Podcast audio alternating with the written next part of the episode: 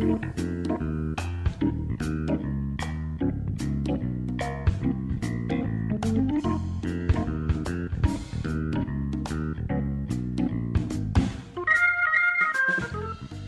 ョブネタワンタイムトークの時間です。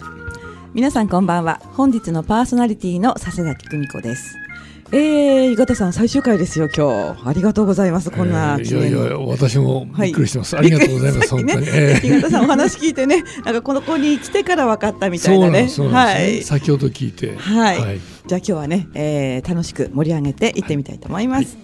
はい、はい、えー、この番組は各パーソナリティの友人知人お仕事先の方に番組1回分のワンタイムスポンサーになっていただいてさりげなくお仕事内容を PR しつつお仕事への思いや日頃のエピソードなどを話していただく30分のトーク番組です。番組の収益は障害や難病などハンディキャップをお持ちの方の就労支援に使われています。内容はブログ、ポッドキャスト、YouTube で順次配信していますのでもう一度お聞きになりたい方やエリア外の方は番組名ジョブネタワンタイムトークで検索してください。ジョブはひらがな、ネタがカタカナあとはびっくりマークで出てくると思います。はい、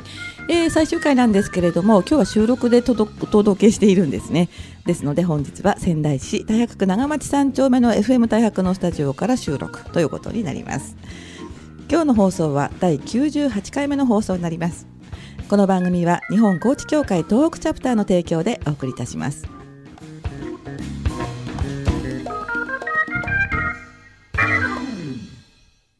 はいということで改めましてこんばんは。こんばんは。ねあのずっとまあラジオ番組前番組からね、あのー、関西2013年から4年ぐらいやってきたんです断続的に やってきたん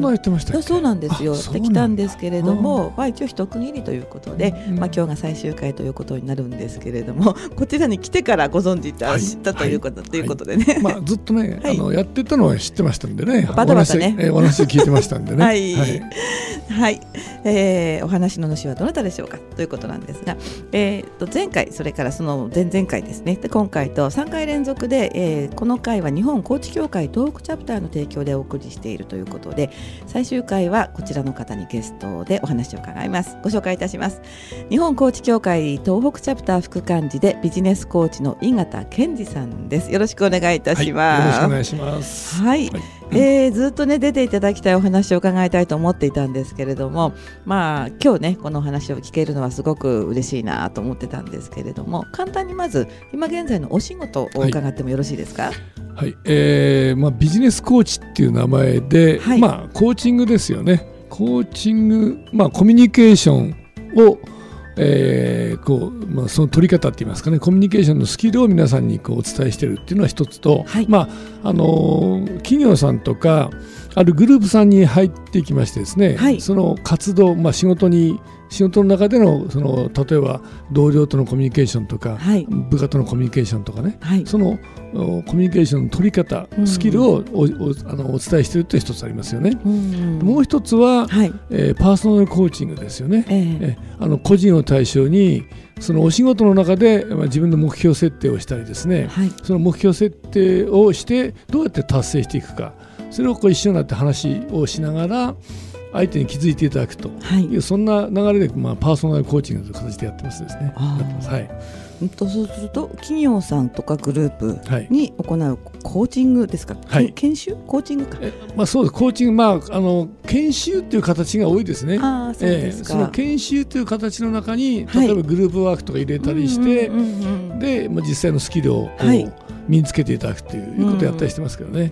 はいとあとは個人、まあ、パーソナルコーチング、はい、ということですよね、井形さんはね私のあのコーチングの先輩でもありまして 非常にあのキャリアが長くてですね私実はあのコーチングを学ぼうと思った時に体験会みたいなのがね、はい、あったんですよね、あの後藤さんのところで、で申し込んで行ったところの講師が井形さんなんですよ。あ確かそうでしたですよね。ね結構あの時はもう、はい、開催頻度も多かったですよね。そうですよね。何年ですかね？2007年ぐらいかな、えー、6年？そのぐらいですかね。そうねかなり。なりますよね。はい。そう10年ぐらいなりますか？はい。でその時は私あの会社員だったので、もうこうやってコーチとして今現在ね活動してる方はもうなんていうのかな空の上の星みたいなこの人はコーチなんだみたいな感じで、今こうやってねお話ししているのが 申し訳ないくらいなんですけれども、その頃からね、あの仙台リビングさんの主催するコーチング講座とかされてたんですよね。そうですね。仙台リビングさんも結構出させていただきましたですね。すごい人が来たっていう伝説の講座なんですよね。あれは確かに講演会ですよね。あ、そうですか。はい。あのリビングさんが主催する講演会で、はい、そういうあの確か大勢集まった記憶ありますね。何回かありましたですね。もうあ確かあの後藤美香さんのところのアライプワンになんか,、なんかこうこんなに人が来たっていうこうあれ何ですかね新聞の切り抜きかなんかですかね。貼ってあったですよね。かななんかそんなありましたありましたよね、ですごいなと思いながら、ちょっと憧れだったので。嬉しいこと言ってくれますね。そうですか。そうなのにね今日遅刻しちゃってすみません。いえいえいえ。まあリビングさんの場合はその公演と、はい、あとね結構5回コースとかね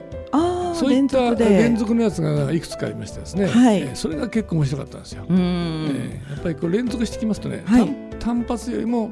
もうずっと深めていけますのでね。ですよね。えー、そういうのがやっぱ面白いですね。はい、うん。やってましたもんね。そうなると、今のその企業さんとかグループに対してのね、はい、コーチング、まあ、セッションだったり研修だったりするのも、何回かやっぱりこう連続で行うことが多いんですか？そうですね、私の場合はあのスポットもありますけども、今のところは結構長く続くケースが多いですね。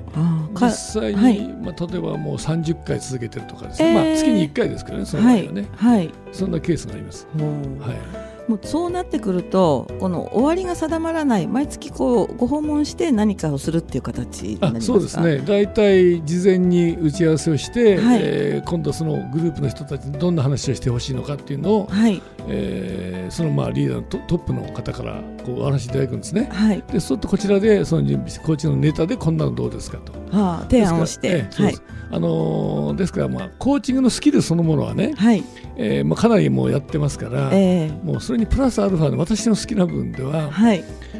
どのように生きるかっていうか生き方ですよ。生き方？かっこいいとかっこいい生き方？はい、要はね、はい、そうですね、うん、あのやっぱりまあコミュニケーションですからね基本的には。はいですからそうですね。やっぱりどうしてもこうより良い生き方っていうふうな、うんえー、テーマ。テーマってそのものなんですけどそういうサイドからの、はい、こういろいろ資料を集めていくんですけど、ね、あえー、でもそれって企業さんの企業研修になるわけでしょ？企業の研修の場合はそこまでいきませんけどもこれは一つのグループですね。ある仕事をやってるグループに対してそのやってますけどね、かっこいい生き方ですね、はい、う。ん。まあそうですね。かっこいい生き方だと、まあ、テーマはかっこいい生き方じゃなくてあ すいません。私がかっこいい生き方 をしませんかっていうような形で話してくるんですよ。井形さんが思う、かっこいい生き方、ね、どんな生き方？まあそうですね。まず、えー、例えばその人の価値観を否定しない、うん、うん、例えばありますよね、はい、でそれについてもう例えばディスカッションしていくとかね、はい、ずっとですね、はい、で自分の体験からこうだとかね、はい、そんな話を皆さんで話し合ってもらうわけですよね。はい、えー、なるほど。で、うん、ある、まあ、こういう人の事例事例とかそのそうですね。あのまあ、ネットで調べたり本本で見たやつをこう抜粋したりですね、うんうん、こんな生き方ありますよとかね、うんうん、例えばこんな時にはこんなふうにあのやってる人がいますとかね、はい、でそんな話をするんです。持っていく人って、まあ、お仕事限らずですか？いろんなところからこう資料を探されるんですか？そうですね。あのたまたまあの毎月取ってる本が2冊ありましてですね、はい、そこからここ抜粋したりですね、はい、でそこからさらにネットを調べたりですね、はい、そしてこう調べたりしますよね。はい。でそれについて皆さんがこうそれぞれ自分の意見を述べたり、ディスカッションしたり、どういう意見が出ますか？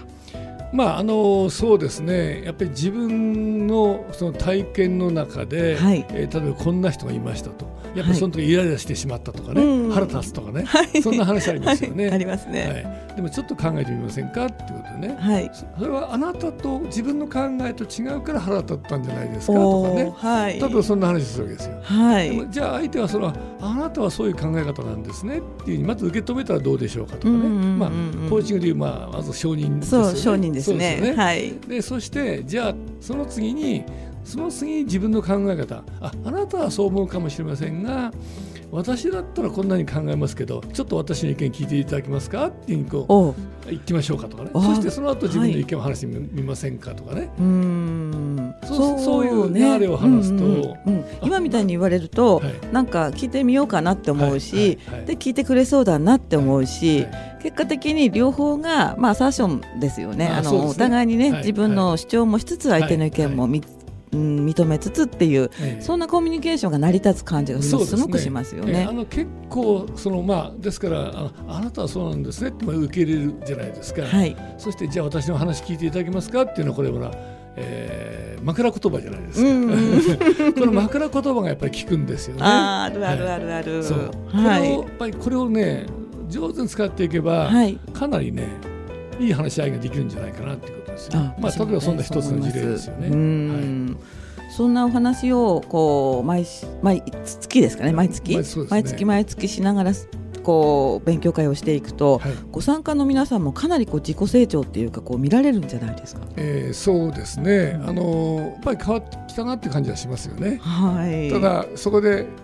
人間的に成長してもう一つやっぱり向こうもビジネスですからね。あ、そっかそっか。だからそこで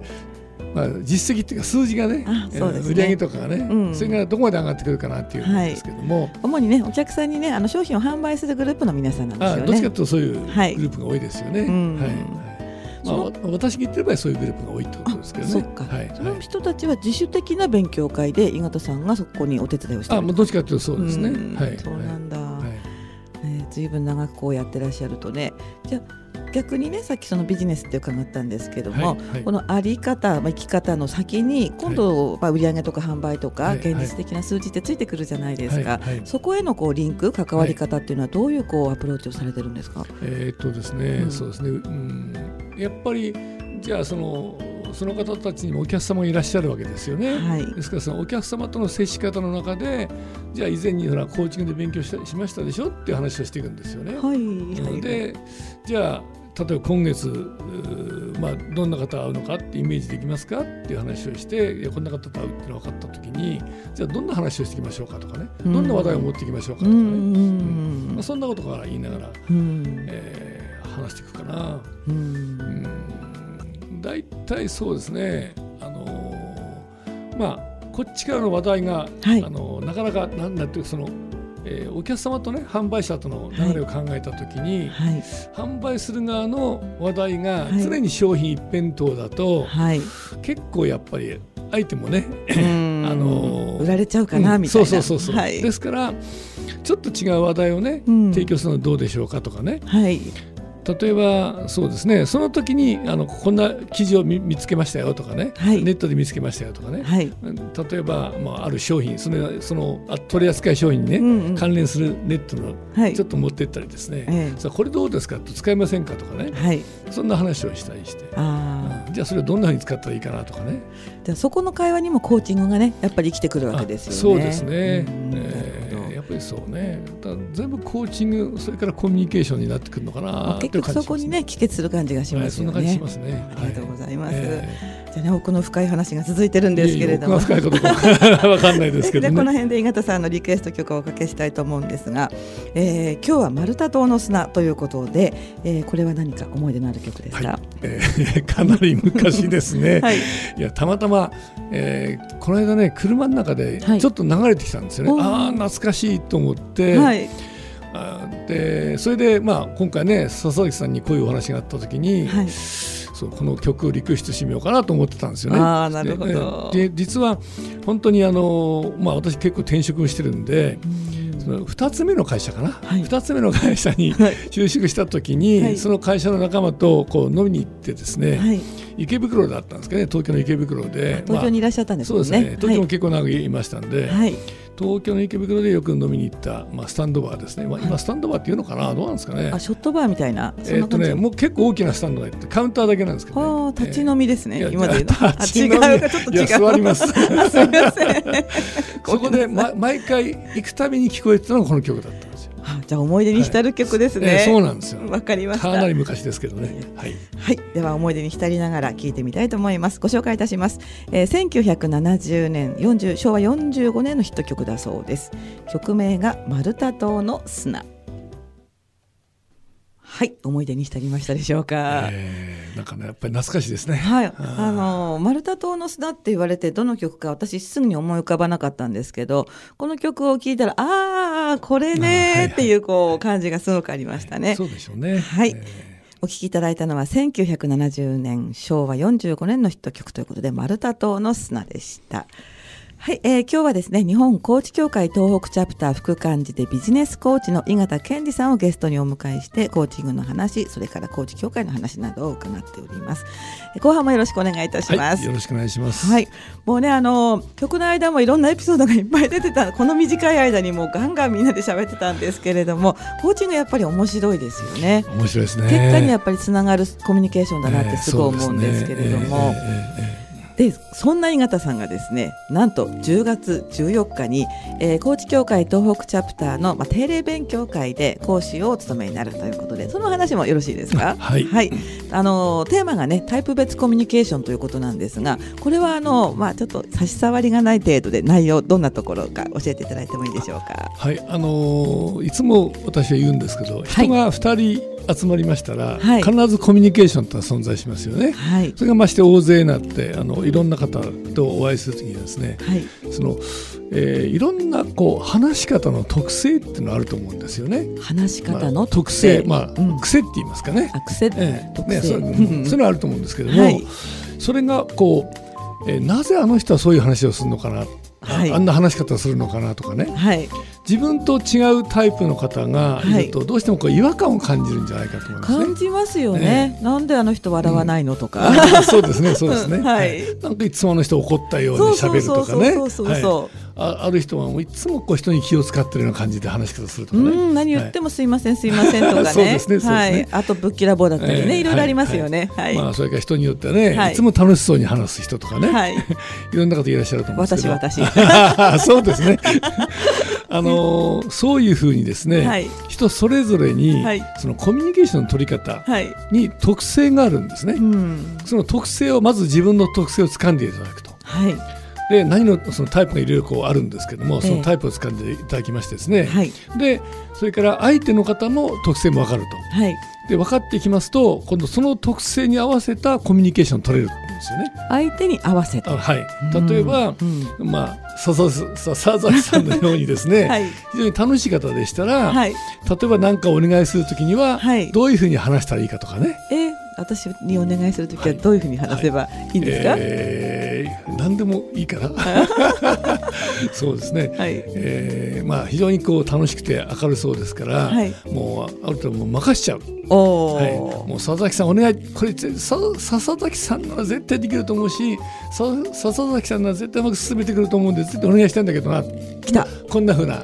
来た。今来ましたね、はい、来ました。そういうお願いのされ方をされると、はい、腕まくりしちゃう私。ああそうですね。うん、はい、任しといてバーンみたいなこう、お腹叩いちゃうみたいな、嬉しいですよそれは、まあそんなお願いの仕方、うん、でそして、はい、例えばそういう方にお任せしたら、お任せはするんですけども、はい。えー、じゃあどういう途中でチェックしていくとかね 今すごい痛いところを疲れた。さすが長く人を見てる方は違うなと思いましたね。そう私ね甘いんですよ。爪甘いんですよ、えー、まあねですから楽しく進めて、はい、爪甘い、えー、まあどんどんどんどん好きなようにやっちゃうと思うんですよね。そうそうそうそうそうでそのうちもしかしたらこれ抜けてませんかとかね、はいはい、多分そんなチェックも必要なのかなとあ100%必要ですね今日今日も仕事で失敗してきたばかりですからはいまあそんな話する方ねはい、はいまあ、そういうまあ人によっていろいろなタイプがありますので、はい、そのタイプが分かってその人と、じゃあより良いコミュニケーションを取るには、どんなふうにしていったらいいかとかね、そんなことを、あのやる、講座ですね。そうですね、結構楽しい講座もあります。いやこれは楽しいと。今聞いただけでも、えじゃあ私はまず分かったと、じゃあ他の人にはどうするの？ってこうワクワク知りたくなってきますよね。そうい。うところを言っていただけるんですね。そうですね、はい、あのそのタイプをですね、はい、私はいつもつもやってますのが、はい、有名人を例えてあるんですね。有名人。はい、はい例えばこのタイプはこんな人がいますよね、まあ、こんな人、はい、でまあ最初説明して、ええ、例えば有名人でこの業界だったらどんな人いるでしょうかみたいな話をしていくんですよ。結構当たりますか参加者の方もういや当たります当たります。はい分かってきます。そうか、はい、どちらかっていうと女性の方がこう感覚は正確ですよね。あそうですね。はい。そんな気が今したんですけれども、えー、確かに、はい。まあ、女性の方が自由奔放ですね 最近はね。自由。そうそうそんな感じがします。特にそうですね。女の人元気ですよね。すごい元気ですパワフルだしエネルギッシュ、えー、うん、変わ時代が変わったって感じしますね。うん。ですがその講座もですね、はい、女性が多いですもんね参加するのもね。あそうですか、はい、男性はもうもちろんいらっしゃいますけれども、はい、女性の方が多いですね男性の方は何をやってるんでしょうかね。まあ仕事じゃないですか。ですか？あそういうか。いやあのもうリタイアしたね、はい、あの方たちも、まあ、そうなるとお仕事があるなしってほぼまあ男女同平等になってくるじゃないですか。はいはい、それでもなおまあ70でも80でも出てくる方ってやっぱり女性の人が多いですよね。あそうですね。はい。えーその間男性はどうしてるのかなって私はこう思っちゃうんですけれども、うん、男性はだからどうなんですかね、はい、私もですからもある意味で生涯現役でね、はい、生涯現役でのをこうあのスローガンとしてますし。絶対大丈夫、はい、それからそれから生涯感動。感動。生涯感動。生涯現役生涯感動しようかなと思うんですけどね、はい、まあそうですね、えーまあ、そんなふうな方やってますから男性もぜひねそうしてほしいなと思うんですよね。うん、そうですよね、えー、うん、私男の人に聞いてほしいなってすごく思うんです、はい、やっぱり、はいはい、あと、まあ、もちろんねあの普段やったことがないことって男の人逆に女の人よりもこうなんていうかな億劫だし臆病なんですよね。かもしれませんね、うん。えー、でもねそこの垣根を乗り越えちゃうと、今まで、まあ、知らなかった知識とかね、うん、知らなかった感動なんて経験できると思うので、あの脳の若返りにもいいんじゃないかなと思ったりあまさにそうですよね。あそうですか。はい。はい、あのですからそのトークチャプターにね、はい、来られる方が見てますと、はい、男性でもああいうコーチングなんかの勉強される方は、はい、頭が柔らかいなと思いますよね。あ、どっちかと思います。はい、そう思いますね。うん。えーまあ、女性は多いんですけれども男性もそういうふうに勉強するされる方は柔らかいという感じ感じてますね。とは皆さん、まあ、参加者もそうだし会員さんもそうですけれども人を責めるっていう発想がもうだんだんなくなっていって、ね。うん、何があってもみんな笑って OKOK って言ってくれるところがとってもやっぱり動きやすいし、はい、素敵なとこだなと思いますね。あの今度何回ですか？かな？佐藤さんとあチャプターでね、はい、佐藤さんと、はい。えー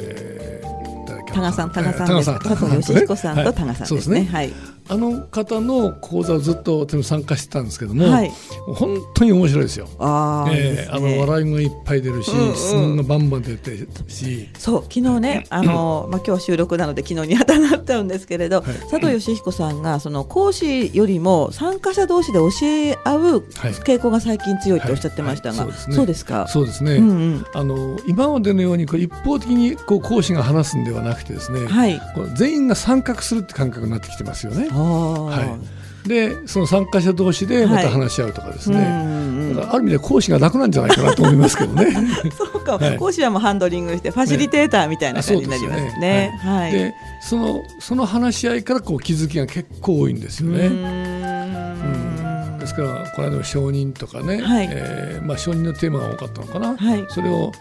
例えば社内での人事効果にどう使うかとかね、はい、そんな話があった時なんかは、うん、もう本当に面白かったですね。うん、そうですね。今シリーズとしてはまあ人事寄りのね、あのシリーズっていうかテーマで定例勉強会をやってると伺ったんですけれども、それはでも経験してほしいなって思いますよ。あそうですね、うん。まあまあ、どんな企業もねあの人事効果があって、はい、まあ、その効果者訓練とかも私もかなり受けましたけどね、えー、そうですか、えー、はい、効果者訓練をやって実際効果、はい、その時に、はいあの今コーチその頃にコーチこのコーチを習ってればいいなと思ったのはですね、はい、フィードバックなんですね。フィードバック、えー、はい、効果者まああの、うん、まあ多分 A 査定とかね、はい、いい査定もらう人は別に問題ないんですけども、えー、もう低い査定の方いるじゃないですか。その方にどうやってフィードバックするかなんですけどね。あそのそのまあこの間は佐藤さんもそのテーマでやってたんですけども、はい、そのフィードバックの仕方がね、うん、やっぱりその当時は本当に難しかったですね。うん、うん、そうですね。言いにくいことほど伝えづらいですからね、はい、やっぱりね。ね。はい、あれがそのコーチングを学ぶことによって、はい、結構できるようになると思うんですよ。絶対これはね、あの特に管理職の方々は、はい、人事効果をする方とかね、はい、いう方はもう必須じゃないかなと私は思ってますけどね。そうですね。ねあのー習うっていうか、まあ、学び合うってことですね定例勉強会で学び合うテーマ以外にも、はい、そのちょっとした休憩時間の雑談とかあと、まあ、飲み会ですね。懇親会が面白いんですよね、はい、はい、もう本音出まくりますからね、はい、あのそれも話もねどこかで一回聞いた時あるんですが、はい、講演会の後にはできるだけ懇親会参加しなさいとい。うことをある方に聞いたことあるんですよ。はい、ですからできるだけ著名人であってもね、うん、そういう懇親会があるんだったら出るようにしてるんですよ。はい、その場での話がね、はい、講演の舞台で聞くよりも、はい。また違う話いっぱい出てきてね結構本音とかね、うん、面白いんですよ、うん、あの外向きの顔と、はい、あとちょっとこうリラックスした本音の顔とね、二、はい、つの顔がこう見れたりしますよね、講師の方のね。面白いです面白いです。ね、そうですね、懇親会もいいですよね。私あの高知協会の勉強会で思うのは、まあ、お聞きの皆さんもご存知だと思うんですけど、まあ、私も会員なんですけど一応代表感じだったりするんですけど。今頃言って。あのそれでねあのよくね会社のディスカッションでも、はい、それから勉強会のディスカッションでもさあ皆さんこれについて話し合ってみましょうとかそれから質問ないですか？と言ったりするとシーンと下を向くっていうのが、まあ、ありがちじゃないですか。はいはい、でもあの高知協会の勉強会はないんですよね、それがね。もうみんな手を挙げたりとか意見を言い合ったり本当にその積極的だったり前向きなことが好きな方にはぜひ来てほしいななんてね、ね、思いますけれどもね。ね。はい、はいじゃあ、あの井形さんのその定例勉強会ですけれども、日付とあと会場、もう一度言っていただいてもよろしいですか？はい、えー、10月の 10, 10月の14日、はい、14日、はい、土曜日ですね。はい。えー、コミュニケーション特性の話でして、はい、会場がですねエレクトロンホール。そうですね、東京エレクトロンホール、エレクトロンホールですね。はい、はい、13時十三時半だ半半からですね。そうですね、十三時半ですね。はい、はい、すみませんです。はい、はい、えー、詳しい情報はですね、日本コーチ協会東北チャプターで検索していただくとホームページあるいはフェイスブックページが出てくるので、そちらでね、えー、情報の確認とあと申し込みをしていただければいいんじゃないかなと思います。井形さん、今日は本当にどうもありがとうございます。ありがとうございます。楽しかったです。本当ですね。はい、えー、ジョブネタワンタイムトーク本日をもって最終回となりますけれども、またいつか皆さんとねラジオまたは違うところでお目にかかれたらいいなと思います。えー、ずっとね4年間やってきたラジオですけれども一応今日でね、まあ、卒業ということなので皆さんまたお元気で